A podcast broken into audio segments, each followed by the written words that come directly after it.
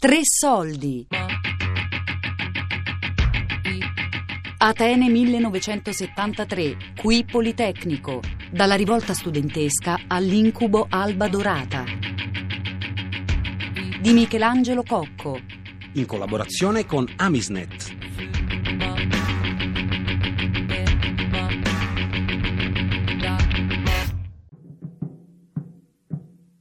the morning. Uh, it began with um, a mass invasion uh, of the Polytechnic School by. Al mattino il cortile del Politecnico venne letteralmente invaso dai ragazzini, tredicenni, quattordicenni, quindicenni, sedicenni, studenti delle superiori che utilizzavano qualsiasi cosa per fare rumore e accompagnare i loro slogan, perfino gli zaini. Uh, slogans which they made out. Chi sti scalla di blaccia, sti scalla tonda crion, C'era una gran confusione, un'atmosfera molto festosa, un clima in netto contrasto con ciò che sarebbe avvenuto la sera.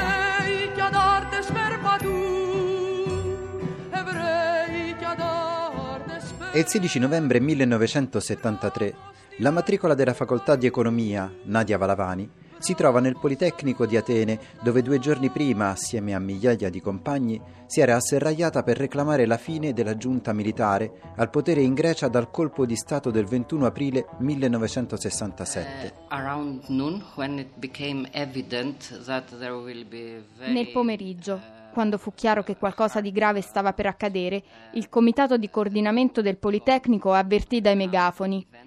Chi vuole tornare a casa deve farlo subito, perché più tardi potrebbe essere impossibile uscire dai cancelli dell'università. Uh. Non se ne andò quasi nessuno, nemmeno i più giovani che la mattina avevano messo piede per la prima volta nel Politecnico. Uh.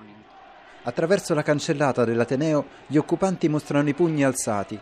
Abbasso la giunta, morte al fascismo. In strada, sulla via Patesion coperta da un tappeto di volantini, migliaia di persone attendono lo sviluppo degli eventi.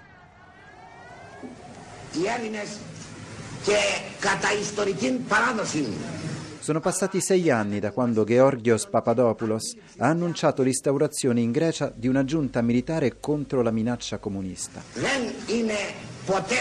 Sei anni in cui, guidati da Papadopoulos, ufficiale di collegamento tra i servizi segreti greci e la CIA, i colonnelli hanno imposto la legge marziale, arrestato migliaia di persone, sciolto i partiti politici, vietato gli scioperi e come denuncia già nel 1969 un rapporto della Commissione europea per i diritti dell'uomo, hanno praticato in maniera estensiva la tortura contro chiunque venisse sospettato di essere un oppositore o semplicemente di non appoggiare il regime.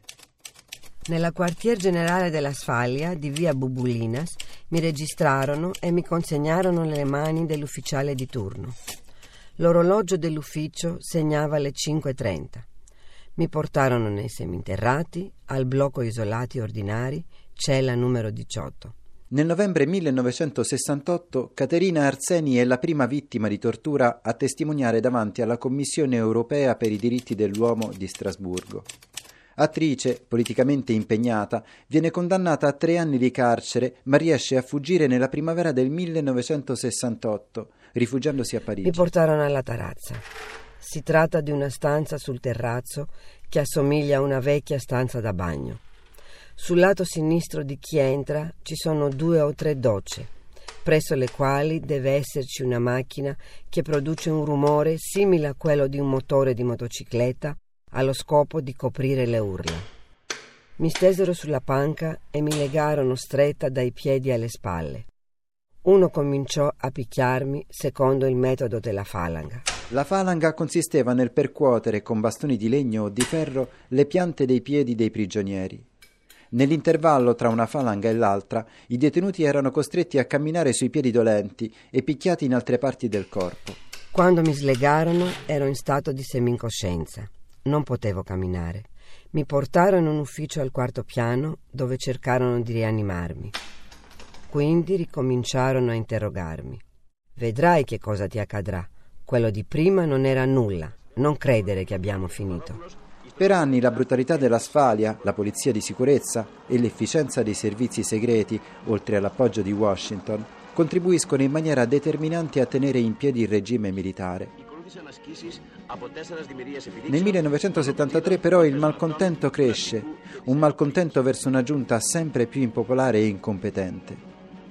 L'inflazione è balzata al 30% e i militari decidono di correre ai ripari concedendo un'amnistia per tutti i prigionieri politici. Dichiarano di voler preparare elezioni dalle quali sarebbe dovuta nascere una repubblica presidenziale parlamentare ma gli studenti sono già scesi in strada e si mostrano indisponibili a tollerare qualsiasi riforma pilotata dagli uomini in divisa.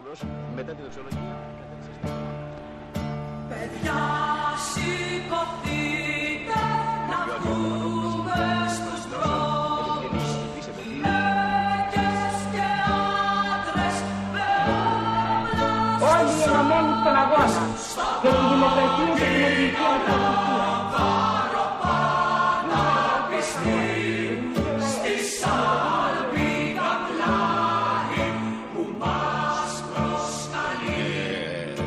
κατόρθωσε το μαζικό φοιτητικό κίνημα, κατόρθωσε να κάνει κάποιες μεγάλες ε, ε, εκδηλώσεις όπου eh, sηματοδοτήθηκαν. Tutto iniziò con un corteo di solidarietà nei confronti di 12 studenti della facoltà di economia di Atene, tra cui io, che erano stati fermati per aver diffuso un volantino che illustrava le rivendicazioni del movimento.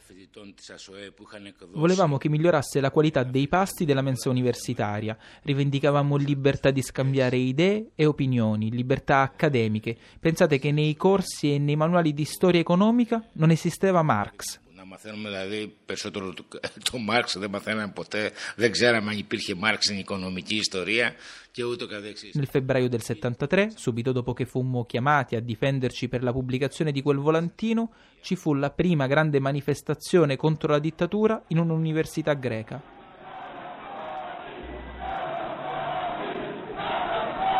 Arrestato il 14 febbraio 1973, proprio nel corso di quella manifestazione, Balauras conserva con orgoglio i giornali dell'epoca, in cui viene ritratto con evidenti segni di tortura.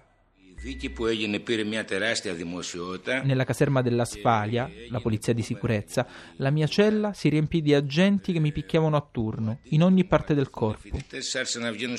Oggi sindacalista in pensione della Confederazione GSEE, Balauras è l'unico studente che venne allora mostrato sia sui giornali che in tribunale senza essere stato prima ripulito.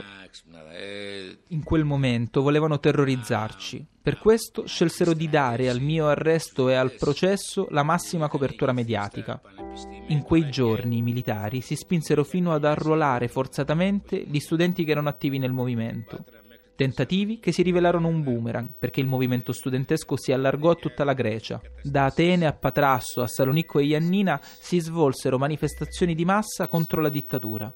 Il 23 febbraio e di nuovo il 20 marzo viene occupata la facoltà di giurisprudenza di Atene. Entrambe le proteste sono stroncate dall'intervento della polizia, ma per la prima volta dall'inizio della dittatura i cittadini comuni si schierano apertamente con gli universitari. È il preludio della rivolta. Il 14 novembre gli studenti si asserragliano nel Politecnico, gridano pane, istruzione, libertà, mettono su una radio che incita all'unità studenti e lavoratori per abbattere il regime. Αρχίζοντας έτσι πολιτικό αγώνα, οι φοιτητές και οι Έλληνες εργαζόμενοι που κλείστηκαν στο Πολυτεχνείο Qui la libera stazione radio dei Greci, qui τον Politecnico. ελληνικό λαό να συσπηρωθεί γύρω τους και να αγωνιστεί μαζί τους ως την τελική νίκη. Ένα. Πρωταρχική προϋπόθεση για την επίλυση όλων των λαϊκών προβλημάτων. Già dal 15 novembre attorno al Politecnico si assiepano migliaia di cittadini comuni.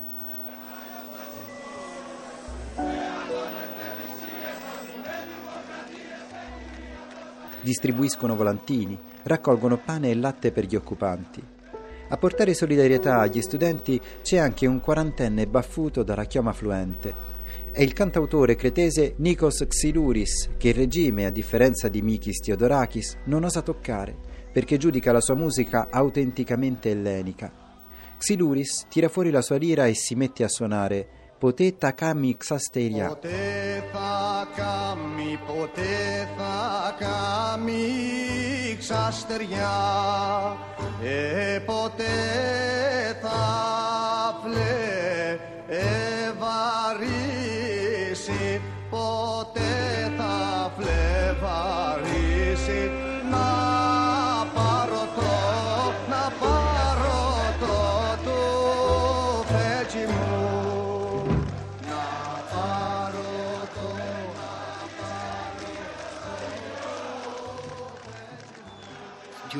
afternoon uh, at uh, the um, on the roofs of the houses around the polytechnic schools there were uh, Il pomeriggio del 16, racconta Valavani, i militari decidono di cacciare tutte le persone venute a portare solidarietà agli studenti. Si tratta di lavoratori, gente povera, arrivata da diversi quartieri di Atene. Ci volevano isolare, ricorda la parlamentare di Siriza.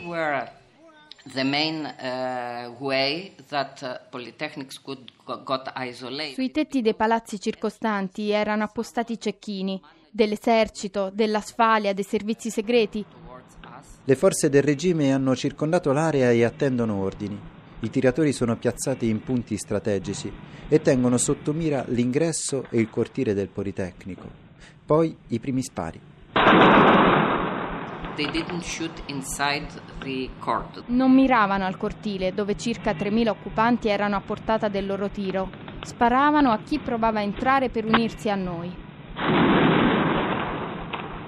these children that uh, were um, uh, uh, making fun in the morning all over the courtyard that held they had do it by themselves two lines which kept open the way from the gate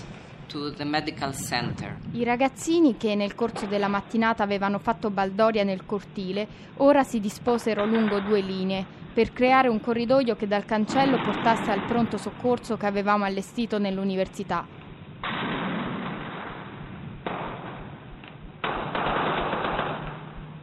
Ogni volta si ripeteva la stessa scena, uno sparo, il cancello che si apriva, un gruppo di persone che correva all'esterno e passando attraverso il corridoio di ragazzini rientrava nel Politecnico trasportando una persona colpita dal fuoco dei cecchini. Si andò avanti così per un paio d'ore e durante tutto questo tempo i ragazzini delle superiori cantavano. Cantavano nell'attesa dello sparo successivo, cantavano aspettando la prossima persona colpita che sarebbe stata trasportata all'interno. Continuavano a cantare.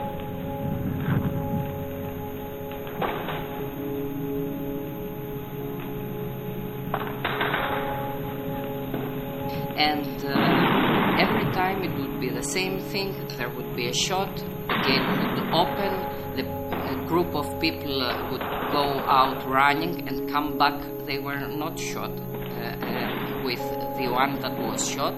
They would pass among the young children to get to the medical center. Dall'interno del Politecnico la radio lancia un appello disperato alla ricerca di chirurgi e ortopedici che possano prestare soccorso ai feriti.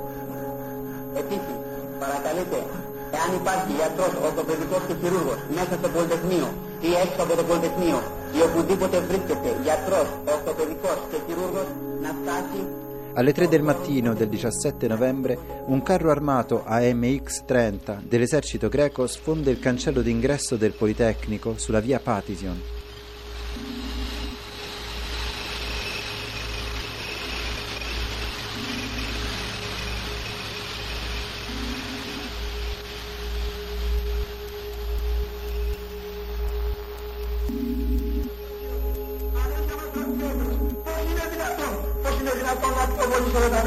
L'ultimo appello della radio degli studenti è disperato.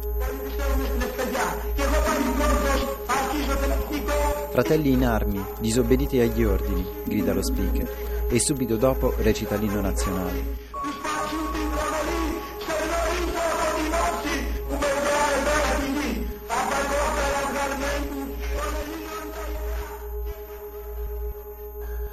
Pochi istanti dopo l'ingresso del carro armato nel cortile dell'università, le trasmissioni vengono sospese. Il bilancio ufficiale nelle 48 ore che precedono e seguono l'irruzione dell'esercito nel Politecnico è di 24 civili uccisi e un migliaio di feriti all'esterno del campus.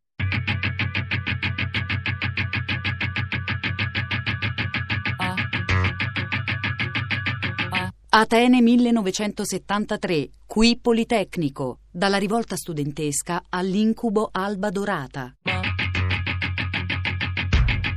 Di Michelangelo Cocco, in collaborazione con Amisnet. a cura di Elisabetta Parisi con Daria Corrias e Lorenzo Pavolini. Per il podcast radio3.rai.it.